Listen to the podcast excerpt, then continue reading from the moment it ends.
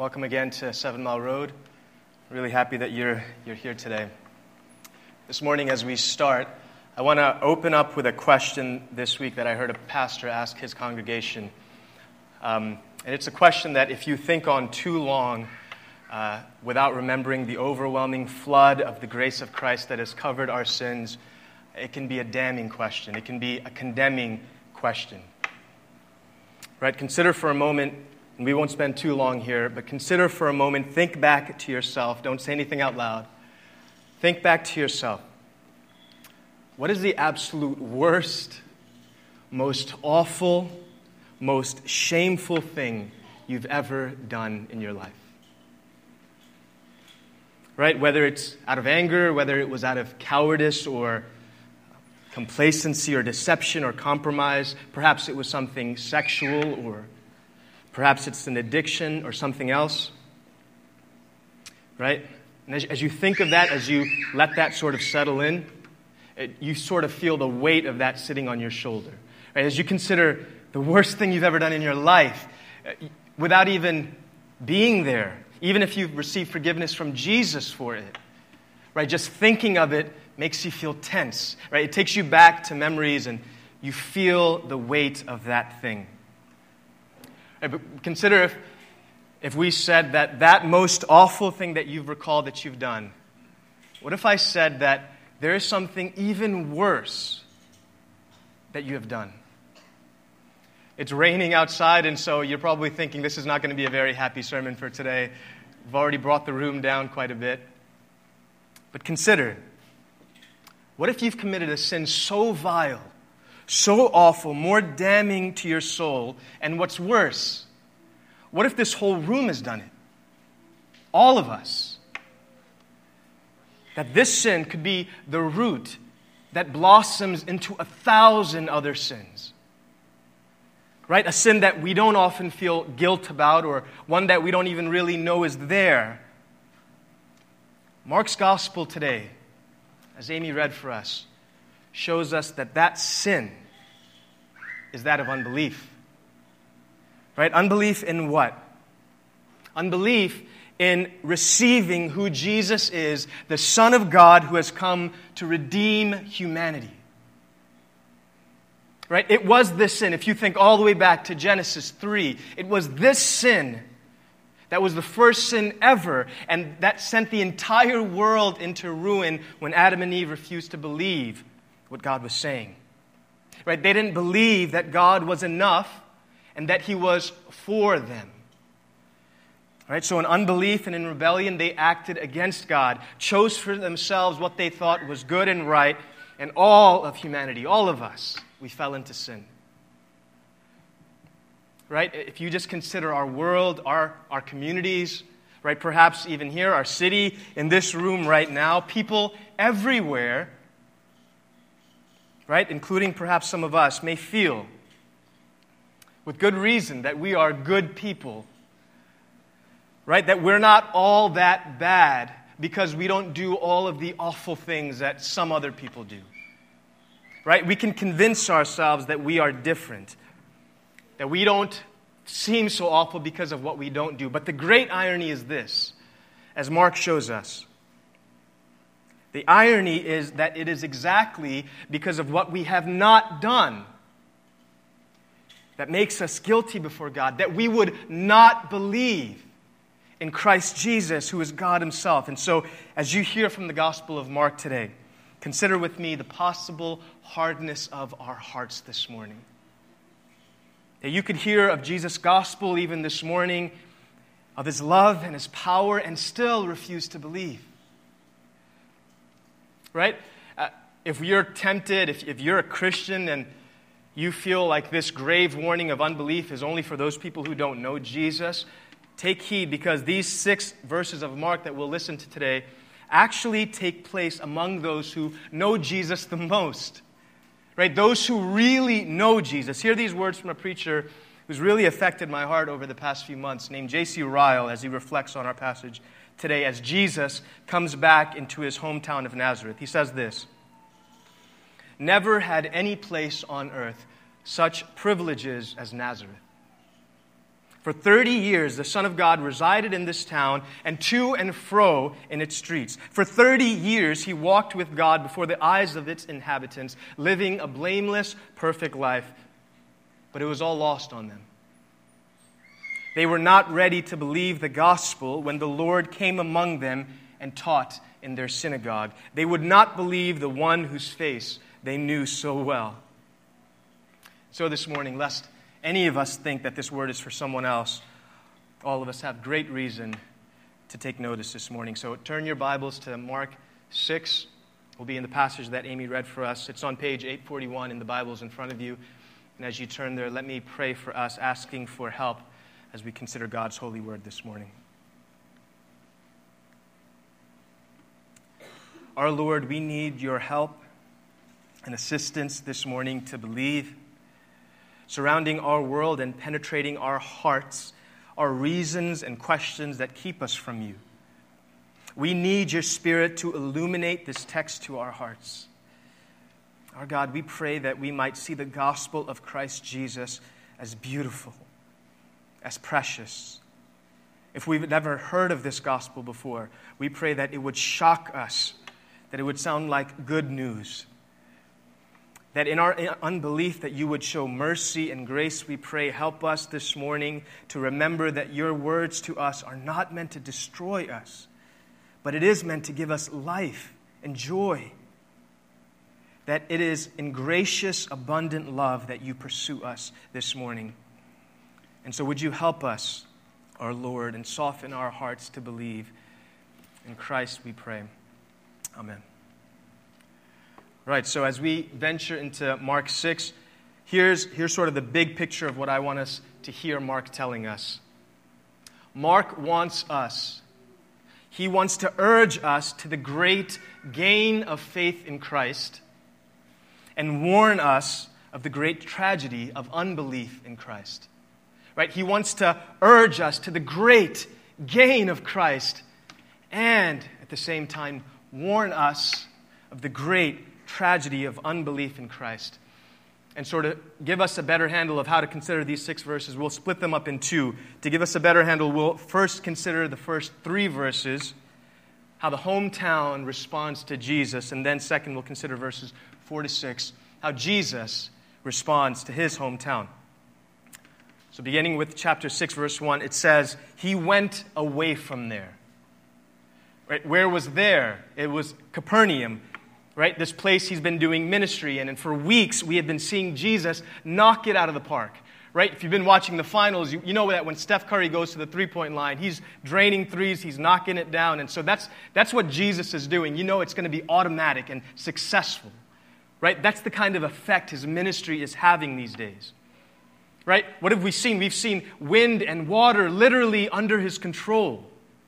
We've seen people who are possessed by demons and who are riddled with disease set free and healed.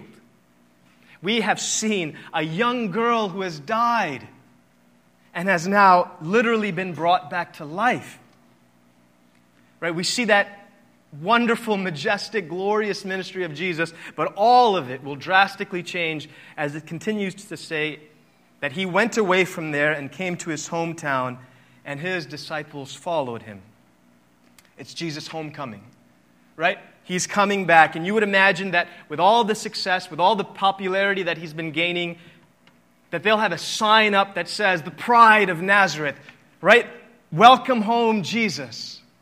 That they would be excited that he's coming, that the mayor would give, give him the keys of the city, right? That the town would be thrilled that this hometown boy has been making a name for himself, and now he's coming back home to the streets of Nazareth.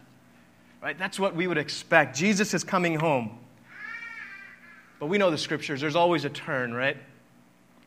If, if people find you impressive, you know that if, you've, if, if you're out of, from out of town and you have lived somewhere else for a while, you know that the worst thing that could possibly happen is for your new friends to meet your old friends, right? The people that you grew up with you know that that'll reveal sort of a side to you that you don't want people to know. And so, as Jesus comes into Nazareth, it's that kind of a, a feeling, right? If you're like me, I'm a part of a group text with a few friends I grew up with, and about 98% of the texts that we send are purely insults hurled at one another. Right? It's just knock after knock. And we know what it was like to grow up with one another. We know, we know the weaknesses and, and stupidities and all the quirks and oddities that we grew up with. That's what it's like when you go to your hometown or you talk with old friends, right? And so coming home isn't always pleasant. And so in Nazareth, there is a suspicion from his hometown of this kid Jesus, right, who left home some time ago as now and now is coming back home into the synagogue, perhaps the same synagogue where he actually grew up going to, and now he's come to teach. Right? He has this opportunity to now teach. Imagine the scene his hometown family and friends seated in the synagogue, and Jesus comes down the middle aisle to give a message. Perhaps they're telling one another, listen, we're not even sure if Jesus is a great speaker, but we've got to give him a chance. We've got to encourage him because he's just sort of starting along this whole thing, right? The social media nerds have their phones out and they're hashtagging a million hashtags and sending out a million photos that Jesus, the hometown kid, is coming back home. Right? All of these people seated there, they're expecting something safe, something ordinary, nothing special or great. And so as Jesus comes down the aisle, walking and gets to the front, how do they respond to Jesus as he teaches? Verse 2 reads And on the Sabbath he began to teach in the synagogue, and many who heard him were astonished, saying, Where did this man get these things? What is the wisdom given to him? How are such mighty works done by his hands? Is not this the carpenter, the son of Mary, and, of, and the brother of James and Joseph and Judas and Simon? And are not his sisters here with us?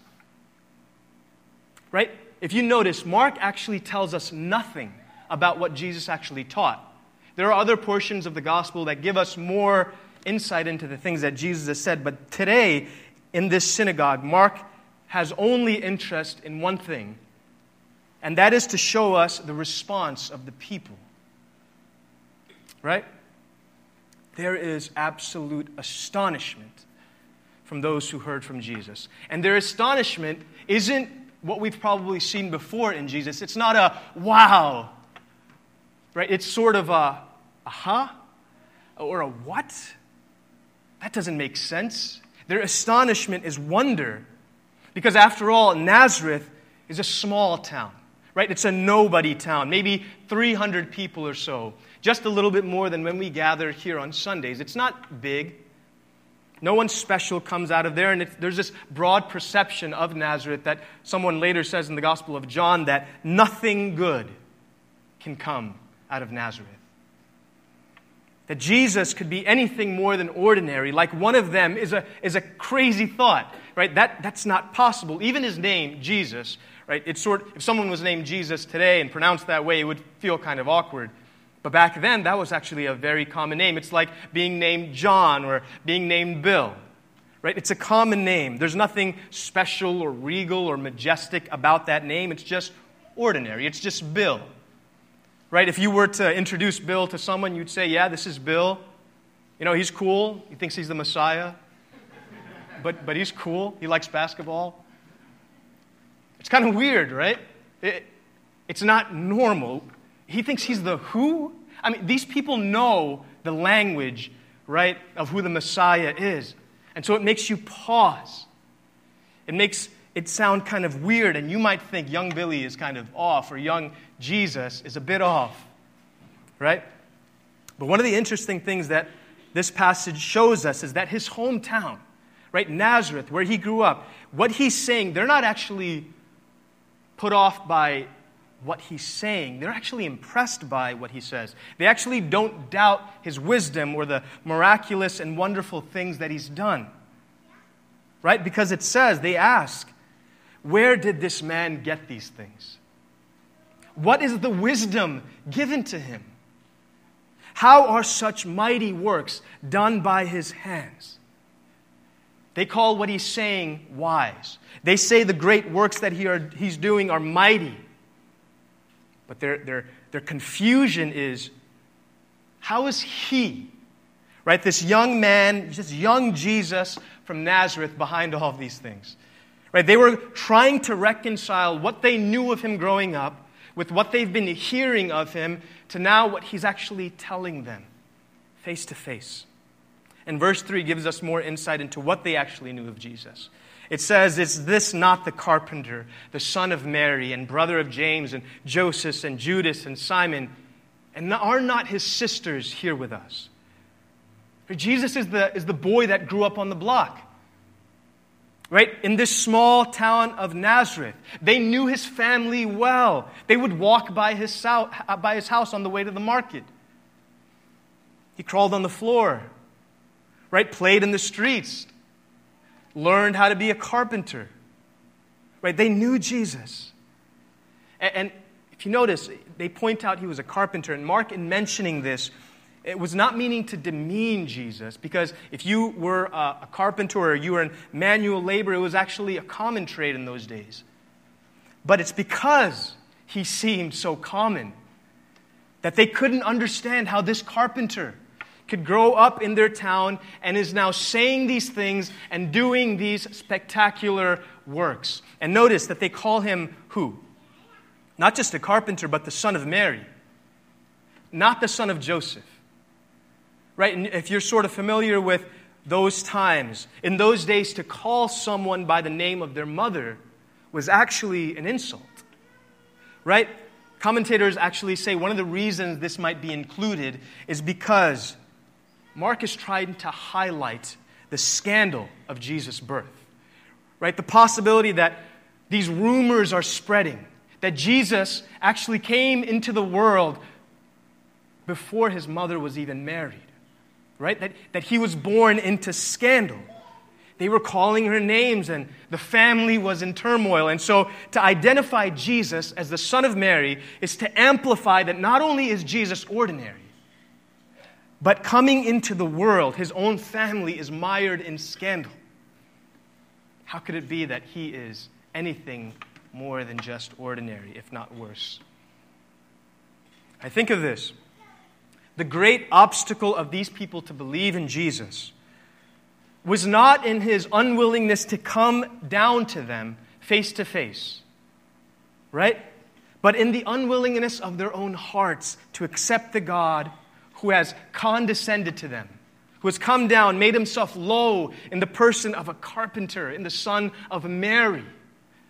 Right? Jesus, God Himself, has identified so closely with humanity to behold Him that in this moment, in the synagogue, their eyes are looking into the very eyes of God. As we read this passage, the humanity of Jesus, right? That he took on human flesh. It should blow us away. Right? Of all the towns in the world, he came into unimpressive Nazareth. Of all the families in the world, he came and was born into one that didn't seem all that spectacular by any stretch of any imagination, right? Of all of the vocations in the world, he came and chose to work in manual labor. Right? He sweat, he had a sore back, he would probably cut up his hands after a day of work. He didn't come, as you might expect, in pomp and in royalty with chariots and with trumpets blasting. He came lowly into a manger and in, into an unimpressive town and worked as a carpenter. I remember some of you know me a few years ago, you know, just uh, recently after getting married at that time. I remember the first time I put on my tool belt and was going out for my first day of working in construction, right? I was excited. I had, you know, a brand new drill and a brand new toolbox. I thought I was all slick and macho and manly. I was ready to go out and build, right? We got to the job site at 6:30 and I was just eager to get this work done. I remember being excited and just a little bit of time into it feeling like, man, when is lunch coming? Like this, and it was only an hour. Was, it's only, I barely opened my toolbox. Right? It was, it was hard, arduous work. You felt just tired after it. And this, Jesus, right, who reigned in heaven, who has made heaven and earth and all that's in it, broke his back and toiled. He worked with wood and stone. right, with vices and chisels. Could you imagine a table built by Jesus? I mean, how perfect would that have been, right?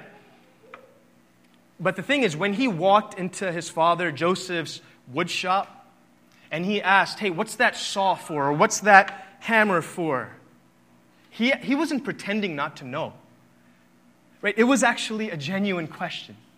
Right? He is God, but Jesus, we see the humanity here that he was actually growing up, both in stature as well as in knowledge. Right? Young kids, perhaps some of your kids, are growing up learning English and math right? He, he didn't just grow up knowing addition and knowing Hebrew and all of these things. He was actually growing as we would, as a real person. I mean, such humility, right? Such love that God would bring himself so very low to us.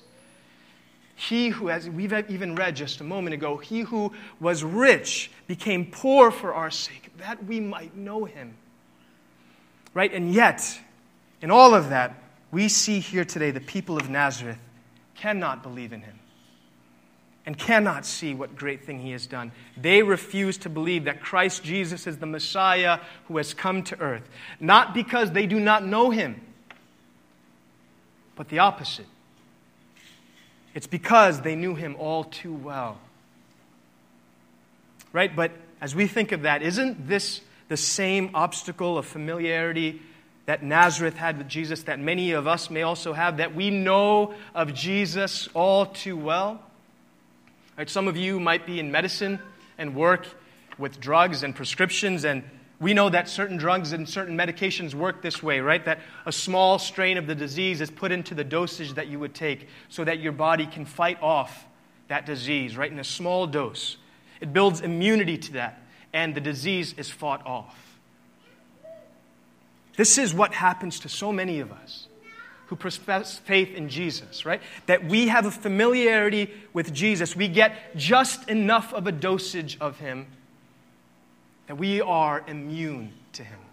That we, in a sense, are inoculated to the gospel, to Jesus, because of a mere acquaintance with Him right? We grew up hearing about him. He's in entertainment, he's on the news, he's pro- probably on Christian TV and Christian radio. We've made fishes and bumper stickers and pamphlets, right? Uh, Jesus, whether our perceptions are right or not, can be oh so a familiar name and person to us. Right, parents, if I can just speak to you for a moment. You cannot save your kids to faith in Christ. Only God can do that. And thank the Lord that only God can do that. And yet, God has given you the task of parenting and presenting them with Jesus, right? Showing them the gospel. But I was reminded this week one of the most detrimental things that we can do for our kids is to give them a superficial religious experience with Jesus, a half baked right? Cursory glance, a quick nod to Jesus that is limited to an evening ritual or a Sunday morning. Right? A form of Christianity that is not filled with a real and true knowledge of Christ, but instead is, is, is shaped by Christian culture that can be mistaken for real faith. One in which we do not model for them what great a treasure Jesus is to us. Right? Where we do not confess our sins where we do not plead for forgiveness, even from them, our kids, to celebrate and extend grace to them and to others, to pursue holy living, to be generous, and to tell others about who Jesus is. Right? I've, I've spoken with many of you. You've spoken with each other, probably going through the gospel centered parent. You know how hard it is to do some of this work. Right? But can I tell you, there are many things, even as we consider parenthood, that make me anxious about raising, protecting, providing for a child. Many things. And perhaps you feel that as well. But to consider that my child or your child would not confess faith in Christ is perhaps the most awful thought that I could have about them. Right? And so, as we trust God that He will accomplish in their heart earnest and true salvation, in all of our righteous desires, lest Let's give them Jesus instead of just giving them something manufactured. right? Give them a picture of faith in Christ that is similar to what Paul says in Philippians. Though imperfect and flawed, that whatever gain I had, I count it as loss for the sake of Christ. Indeed, I count everything as loss for the surpassing worth of knowing Christ Jesus my Lord. Let us be careful, Seven Mile Road, to not inoculate our children against the true joy of knowing Christ by simply making them religious children. And so, as Jesus speaks this morning in the synagogue, he is questioned, and his hometown is offended. Right? Jesus, surrounded by scribes and rabbis and learned people, he seems awfully unqualified to speak with such wisdom, right? And authority that this ordinary, common Nazarene would come and claim anything more than to be a carpenter is unconceivable, right? This group of people at the synagogue, they weren't expecting the Messiah to be this way. And so, what's their response? Right? What's their response? It's astonishment confusion, offense. But ultimately, in all of that, their response to Jesus is rejection. Right? It is unbelief in the Son of God. So, how will Jesus now, being rejected by Nazareth, respond to his hometown of Nazareth? Verse 4 says this And Jesus said to them, A prophet is not without honor except in his hometown and among his relatives and in his own household. Right? This phrase that Jesus just spoke, it's a familiar saying in those days and has been said before, but it's sort of a familiar saying that we might know. This, this saying of familiarity breeds contempt. Right? We've heard that saying before that when you know someone, you know, it's hard to actually not think the worst of them.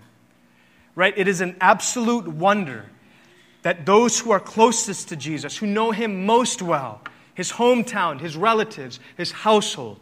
Receive him not with honor, but with offense and outright rejection. Right? Think again.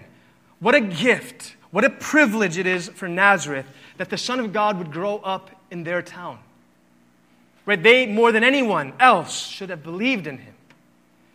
Right? If they only sought to know and realize who he was, if they, if they inquired, if they thought back, if they watched his life, they would know that he came from the lineage of King David. Right? That angels and shepherds and wise men were all around and present when he was born, and that all of the events that have happened have proved him to be the long awaited Messiah. He's actually the one that they've been waiting for. Right? If they looked closer, they would have noticed that this growing child was very different from all the other growing children right? They would have noticed that he lived as a perfect child, as a sinless teenager. Right? They would have noticed if they saw a sinless teenager walking around, right? They would have heard that John the Baptist had proclaimed that he was the Lamb of God that takes away the sin of the world. As the famous preacher Charles Spurgeon has said of these Nazarenes, they were in the right place to find evidence if they, have cared, if they had cared for it. But no, with the candle before them, they shut their eyes, or rather, in broad noonday, they groped for the wall like blind men because they were not resolved to see. Right? As the people of Nazareth sit before Jesus on this day in the synagogue, as they watch him, the light of the world is beaming as bright as the sun, and yet their eyes are shut. The voice that has calmed the storms and the winds and has silenced the demons now speaks before them today, yet their ears, they're closed. Right as Jesus faces this rejection, verse 5 says, And he could do no mighty work there except that he laid his hands on a few sick people and healed them. It probably makes you laugh a little bit, right? That healing just a few sick people is a slow day for Jesus. Right? I, I just did that, and there's no mighty work there. And he goes on. But this, does, this verse does actually make you wonder, right? Why can't Jesus do a mighty work here? Right? That's the immediate question that comes up. Right? When you look at this, this scene, the events of this scene, they're very unimpressive compared to the verses that we've seen before and the verses that we'll see. There's nothing really wonderful happening here. That great crowds are marveled in other verses of what great works he's doing. Right? So, why does his power and ability seem to suddenly be diminished here in his hometown? Right? Surely there were people there who needed relief and deliverance from their pains. There must have been faces that he himself saw and recognized growing up that needed him, relatives and friends that he grew up with, who heard the power that Jesus had. And yet he could do no mighty work for them. And I'd suggest that Jesus' inability to do a work is actually not about his inability at all, but instead about the unbelief of the people to believe in him. Right? As much as Jesus has healed in the scriptures, right? He's done it over and over and over again. The purpose of Jesus was not to merely start a healing ministry, right? To get a network, you know, syndicated show or to start some campaign. If you remember back to Mark 1:15 when Jesus starts his ministry, what was his purpose? To save people not just from their physical sicknesses, but from their spiritual and eternal sickness that could save not just their bodies, but that could save their souls. Right? It was so that he could bring the gospel to bear and so that people might repent. That's what he came for. And so, what a misfortune that their unbelief has kept them from a mighty work this day. Right? Imagine what Christ Jesus, imagine the great work that could have happened that day if they had only believed, if the presence of faith was in their hearts. And so, as Jesus has come to his hometown and has preached to those who should have believed more than anyone else, this verse is a stunner. See how he responds to them. Right, verse 6 says, And he, Jesus, marveled because of their unbelief. Jesus marveled. Until this point, we've heard over and over again of how the crowds would marvel and were astonished at Jesus. And now it's turned. It is Jesus who are marveled by the people. How could this be? right? Jesus, creator of the world and of us and of these people, he marvels. Right? There are only two instances in the scriptures. Right? If you, if you survey the scriptures, there's only two instances when Jesus marvels. One of them is here when Nazareth does not believe. The other is in Luke 7, when a centurion, a man on the outside, on the outside, a Gentile Roman soldier, a man who should have no shot to believe in Jesus, believes. Right? And he believes in such a way that Jesus says to the crowds, I tell you, not even Israel, in all of Israel, have I found such faith. And he marvels.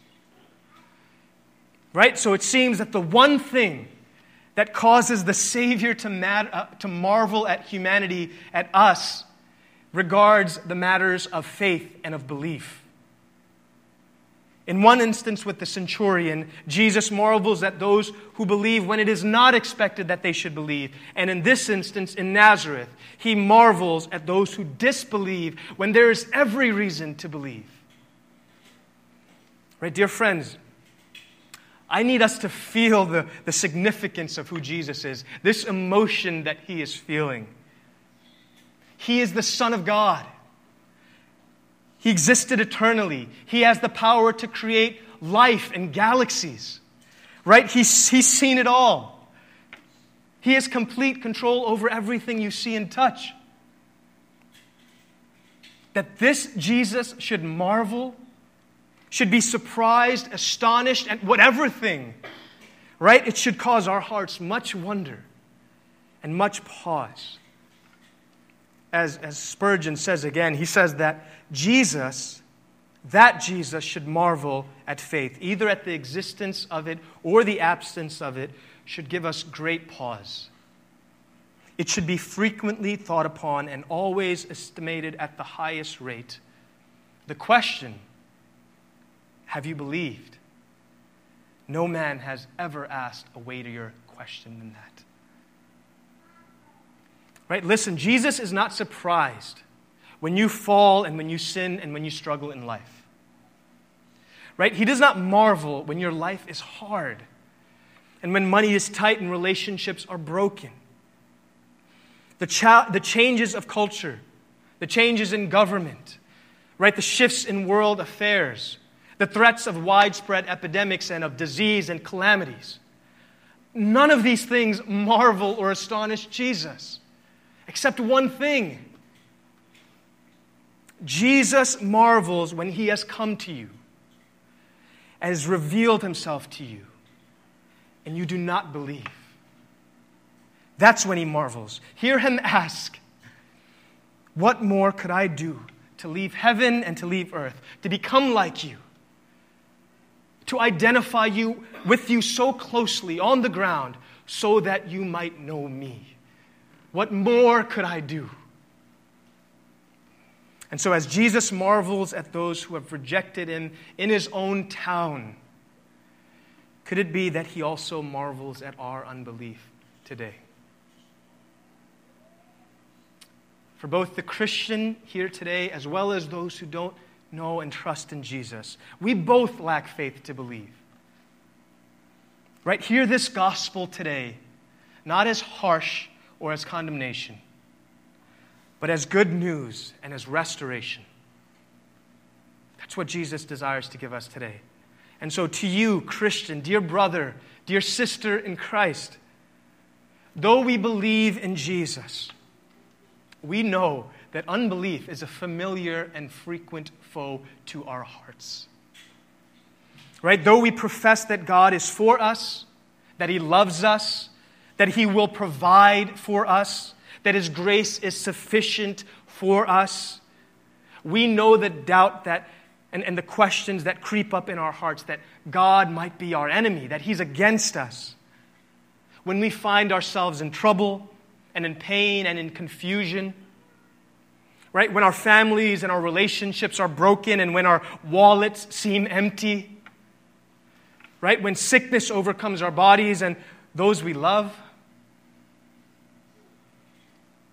our faith often falters and our memory ceases to remember the faithfulness of a God who has seen us through deliverances and provisions and protections and through a thousand dark valleys in our life.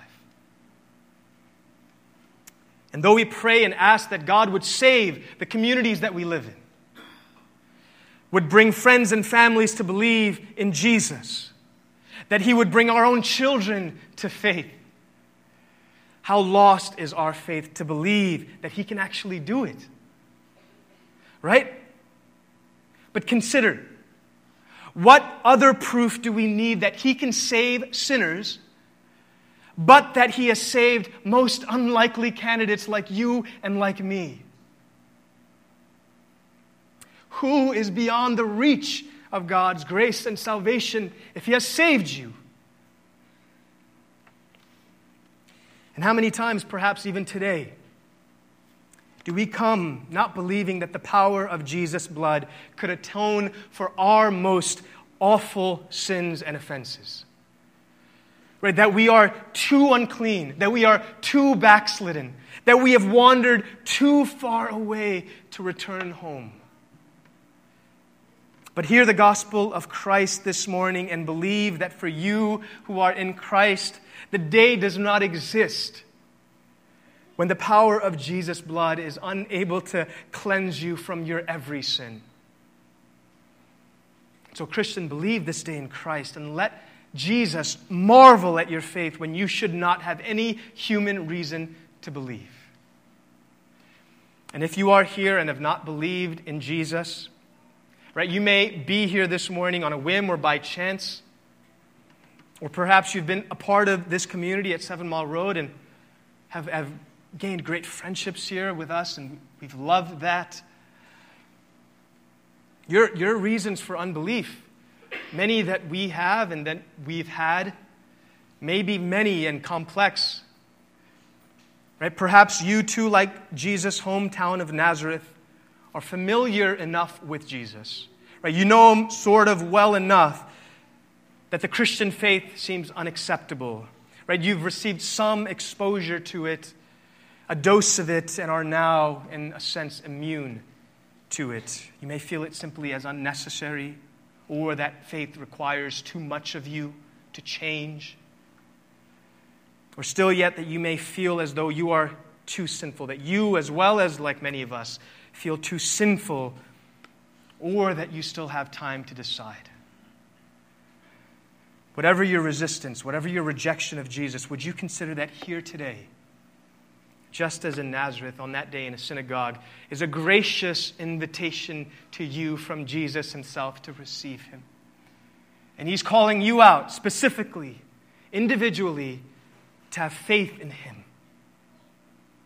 He can open your eyes, he can unblock your ears. Your hearts can be made alive today as the gospel is preached to you today. Will Jesus marvel because of your unbelief? Right? Will you one day, once this short life has passed and you finally realize what you rejected for so long, will you look back and marvel and wonder at yourself for not believing when you could? And so, hear Jesus plead with you. Believe in Christ today, and you shall be saved. This gospel could be yours. And so, as we close, for all of us, here is the great leveler of us all. Here's what levels, levels us all and equalizes us all it is the cross of Christ. It is at the cross of Christ that our need to repent and believe is revealed. And it is at the cross of Christ that we are given faith and forgiveness, the redemption of our souls. And so, in a moment, as we partake in communion and as we worship together, may we again be urged to this by Mark. May we be urged to the great gain of faith in Christ and be graciously warned of the great tragedy of unbelief in Christ this morning. And may our great gain today be faith in Christ. Let's pray.